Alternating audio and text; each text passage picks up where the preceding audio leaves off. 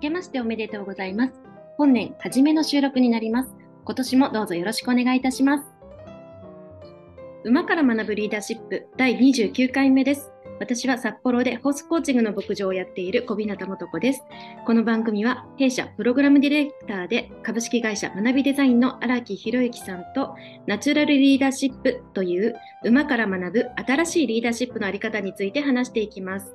ナチュラルリーダーシップとは馬、自然から学ぶという意味と私らしさという2つの意味のナチュラルをかけた造語です。人生100年時代、この先20年でも30年でも続けることができるナチュラルなリーダーシップのあり方を語りたいです。10分から15分の短い番組ですので、通勤時間やランチタイムなど、隙間時間に聞いていただけると嬉しいです。気に入っていただけたら番組のフォローをぜひよろしくお願いします。さてさて、えっと、本日はヒロさんと他に2人のゲストをお迎えしています。えっと、お一人が同時通訳者でエグゼクティブコーチの田中恵子さんと狂言師で役者の石田丹郎さんです。なんかね、唯一無二のお二人なので、ご存知の方も多いのではないかと思います。えっと、実はですね、12月15、16、17と、ヒロさんと、恵子さんと、丹郎さんと3人が牧場に遊びに来ていただきまして、いろいろあったので、そのことを今後4回にわたってお話していきたいと思っています。で、えっと、4回、1回目を丹郎さんの回想を中心に、2回目を恵子さんの回想を中心に、3番目ヒロさん、そして最後、まとめなのか私なのかっていうふうに進めていきたいと思っています。よろしくお願いします。じゃあ、なんか一度あの3人声出しておきます。なんかいるっていうことを確認したい。振ってくれないから、もう声が出しようがなかった。なんか出していいのかどうかよく分かんなかったんで、なんかどうしようかなと思って。じゃあ、お一言ずつお願いします。じゃあ、はい、よろしくお願いします。荒木です。よろしくお願いします。よろしくお願いします。はい、ありがとうございます。えっと、荒木さんの、えっと、ボイシーとかには何度か参加させていただいてると思うんですけど、あれですよね、元子さんとはニュースピックスのなんかスペシャルバーみたいなので、えー、ご紹介いただいて。で、そうですね、恵子さんは初めましてでしたね、札幌で。はい、そうですね。はい、というような4人でございます。はい。じゃあ、いきますか、早速、あの、丹郎、丹郎さんの、はい、あれ、馬初？あう馬っていうか馬は役者時代あったんですよね。馬は役者時代あったんですよ。馬はあったっていうと変な話ですけど。えー、っと、そうですね、トップバッター、よし。えー、っとですね、馬はですね、僕が、えー、っと、47浪人という打作がありまして、えー、っと、なの？その47浪人で、えー、っと、徳川将軍の右腕役をやった時に、馬上からセリフを言うというシーンが何回かありまして、それが、えーと、僕が演劇学校、ロンドンの演劇学校を卒業して、ほぼ初めての大きい仕事だったんですね。うんうん、それなんで、相当、えーと、緊張していて、で緊張していたので、その緊張を本間さんもまあ見事に汲み取ってもらってですね、えっ、ー、と、なかなか言うことを聞いてくれない、なじっとしてくれないし、なんかなんかそわそわしてるみたいな。で、やっぱりあのカメラってほんのちょっとその身体が動くだけでカメラのその画面のフレームに入らなくなっちゃうので、ほぼじっとしてなきゃいけなかったのに、馬が動くからどうしようもないみたいな感じで、あ、もうみたいな、イライライラしてっていう、ちょっとしたトラウマが馬にはあります、ありました、あります。まあ、過去形ですね、今となっては。はい。なるほど。そんな状態で札幌までいらっしゃって、はい。はい、どうですか？トラウマ消えましたか？トラウマというか、馬に対する苦手意識は、あの、ゼロにはなってないですけど、だいぶなくなったと思います。ああ、なるほど。でも基本僕、あの、生き物あんま得意じゃないんですよ。あの人間も含めてなんですけど、うん、人間も含めて生き物あんま得意じゃないんで、その中では、まあ、あの素晴らしいあの3頭の本間さんたちはすごくよくしてくださったので、はい、だいぶ払拭されました。むしろ田中恵子とかの方が大変だったと。何それ？何ですかそれ？馬よりもこっちのが大変だと。もうそんなことないですよ。はい。はい、よかったです。素晴らしい3頭と3人に恵まれた3日間でした。はい。蘭郎さんの今回の気づきをなんか一言で言うとどんなキーワードになりそうですか？そうですね、えー、一言で言うとですね、やっぱりな的な感じですかね。えー、っと結構その演劇学校でやっていたエクササイズと近いエクササイズを馬と一緒にやった雰囲気なんですよ。その気を合わせるだとかその本質的な自分の本質的なところにちゃんとあのコネクトするだとかいろいろそのいろんな部分で演技学校が懐かしいなって思った瞬間がすごく多かったんですね。ああ、これでこれこれみたいな。あと、あこれやったな、でも、あ馬じゃなかったな、相手はみたいな。そんな感じのことがすごく多くて。それなんでなんかやっぱりその演劇学校で僕が学んできたことってやっぱりちょっと特殊だし面白いなっていうやっぱりなと。でもう一つのやっぱりなはその対馬に対してでもその自分のそのあまり得意でない部分だとかっていうのが如実にやっぱり現れてきたなっていう表層化されたなっていう気はしてますね。特に最終日そうでしたね。えー、えもうちょっと言うとどんな感じだったんですか？もうちょっと言うとですね、うん、えっ、とまあ最終日のエクササイズはえっ、と自分そのえっ、ー、と木の出し入れで馬を走らせるというやつですね、自分の周りをぐるぐるぐるぐる走らせるっていうやつが、まあその言葉を使わずにやるわけですけどその言葉を使わずに気の出し入れ的なことは僕はそあのは何言ってんのじゃなくて一応そういったことやったことあったりだとかその気というものに対するその、まあ、感度は高い方だと思うし出し入れもどちらかというとできる方だと僕は思ってたんですがどうも本間さんが言うこと聞いてくれなくて。でやっぱそれはやっぱりどっかで自分の中でそこまでその人を知ったじゃないんだな。えっ、ー、となんだろうそういう関係性を本当に意味嫌ってるんだなというか、うん、えーとまあ、そういう関係性に僕ずっぷりと、まあ、いた経験もあったりとかするので余計その、うん、誰かに何かをやらせるというのがたとえそれがその人物や馬にとっていいことであったとしても自主的にやってもらいたいと思うっていうような感じかなっていうその僕としてのま弱さなのか、まあ、特色なのか分かんないですけどが本当見事に現れたなっていうふうに思いましたね。なんかできるだろうと思ったんですよね、正直ね。結構そういうその気で出し入りみたいなことはと でできる方だと思ってたからあ多分走ってくれるだろうと思ったんですけど走ってくれるじゃなくて走らせなきゃいけなかったんでそれがちょっとハードル高かったですね僕は、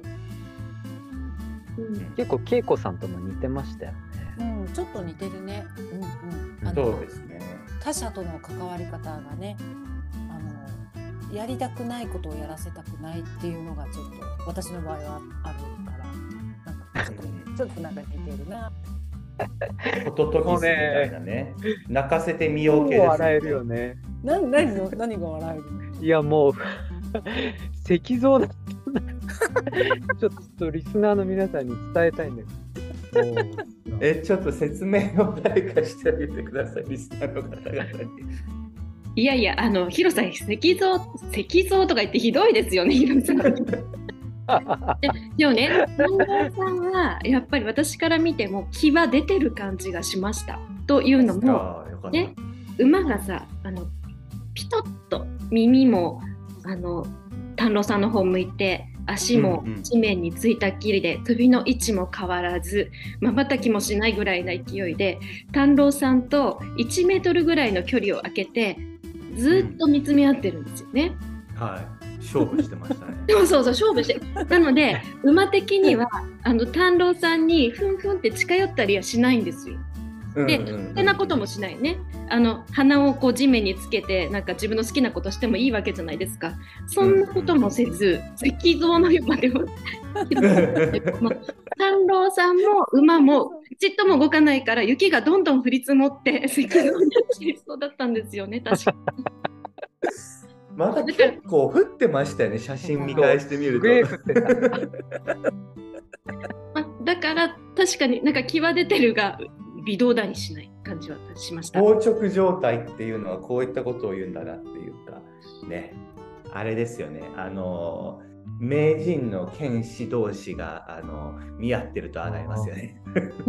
確かに。あ、そう考えると、なんか石像じゃなくて、なんか居合みたいな、なんか、居合みたいなね。で、僕負けたんですけど、見事にね。な負けたについてもうちょっとあの詳しく言うとどんな感じですか？多分あそこでもう一歩走れなり走ろうなりさあっていう喝を入れなきゃいけなかったんですけどそれができなかった。うん、で別に声出して喝入れてさあとかああとか言って叫んだところでそれは空虚なものなのであのそうではなくどこかその本質的な気の部分でカツを入れるみたいなことが多分何度かやろうとしたんですけど伝わらなかったですね。え、それ本気じゃないしまだみたいな感じに思われたような。もうちょいいけんじゃないみたいな。って感じですかね。あれでも僕も前回もそう見てても素子さんが事前にこう見本みたいのをやってくれるじゃないですか。うんうん、であれ改めて素子さんに聞いてみたいんだけどまあちょっとリスナーの皆さんに言うと素子さんが入って何にもなんか軽い動きで馬が急に走り出すんですよね。でなんかもう立ったか立ったかこう素子さんの周りをぐるぐる回り始めるみたいな。それでちょっと素子さんが落ち着くと馬の動きも落ち着いてくるみたいなまあリモコンみたいな感じなんですけどあれはなんか本当に気なの？なんかずるいって使ってんじゃないの？みたいな。まあ練習してますよね私ね。でその練習は、えっと、気を整えるとか出すとか消すとかいう練習だと思っています。でそこには体の動き目の動きっていうのも入っている。だから普通に気が出てなくても、えっと分かることっていうのも入っていると思う。であの入る前からどちらかというと自分の存在を消すところから入っています入るときに。えでうーん静かな状態から上げていくっていうふうに考えています。あー僕最初から上がってたかもしれないですねそういった意味では。そうそうそうするとすごく緊張しちゃって硬直しちゃってお互いに疲れますよね。でそうするとそれ以上に上げることはまず無理ですもんね。うんそうそう かかなり難しいですねそれね。そうそうそう最初はもっと落ち着いて入るべきだったってことですね。で一方でヘラヘラしないっていうのも大事で私人間界にいると結構ヘラヘラしがちあのなんていうか優しい雰囲気っていうか、えっとうんリラックスしてもらいたいって気持ちもあるからあのなんかこうヘラヘラした優しい よく言えば優しい悪く言うとヘラヘラした感じを出すんですけどもそれはなしっていうので入りました。なんでうん入った時に近寄ってこなかったと思うんですよね馬がね。そうですね。うんっていう風な感じであの一挙手一投足、えー細部にわたるまでちょっと気を使ってます。なるほど。そっか。多分だからその辺例えば僕なんか振り返ってみるとバラバラなんだなってこう目線とか気にできないし手先の動きとか気にできないしとかねいろいろサインがばらついちゃうと馬も感じ取れないんでしょうね。そうねそれはすごくあってあのなんでしょうねあのヒロさんも高度に言語の可能力とかえっと、大脳進出高めじゃないですか。で、まあ、うちの牧場に来る人そういう方多いんですよね。でややそれが、うん、と強い方は本当にバラバラなので馬全く動かずになっちゃうんですよね。でそれがこう整ってくると生きやすくなるし、えーと、言葉で話さずとも人とも仲良くなれたりもするかなっていう気がしていますけど。でも丹郎さんはそこは一致してらっしゃいますよね割とあの。そうですね、割とそれは訓練されてる方、まあ、演劇学校でそれ、あのじあのえー、っと自覚を持って目線だとか指先だとか動かすっていうことには訓練されてるしあとまあ能舞台の上だとちょっとした動きがすごく目立つんでそれをしないようにするだとかそういうまあ自分の肉体に対するまああの感覚っていうのはおそらく一般の方々よりはあるんだろうなとは思うんですけどその上でそれをどう馬に対して馬と使うかってとこですかね。うんリベンジしたいな。いやもうぜひぜひ。リベンジ。そうなんですよ。ね。うん。え、でもこのエクササイズは皆さんはどうだったんですか、ちなみに。どうですか？え、皆さんってどういう意味？ヒロさんとケイコさんは。ああ。あじ時間大丈夫？時間がね、ちょうど15分になりそうなので。うん、あじゃあ、それはまた次回にしますか。うん、そうしましょう。はい、では、一旦ここでまた来週。はい、ありがとうございました。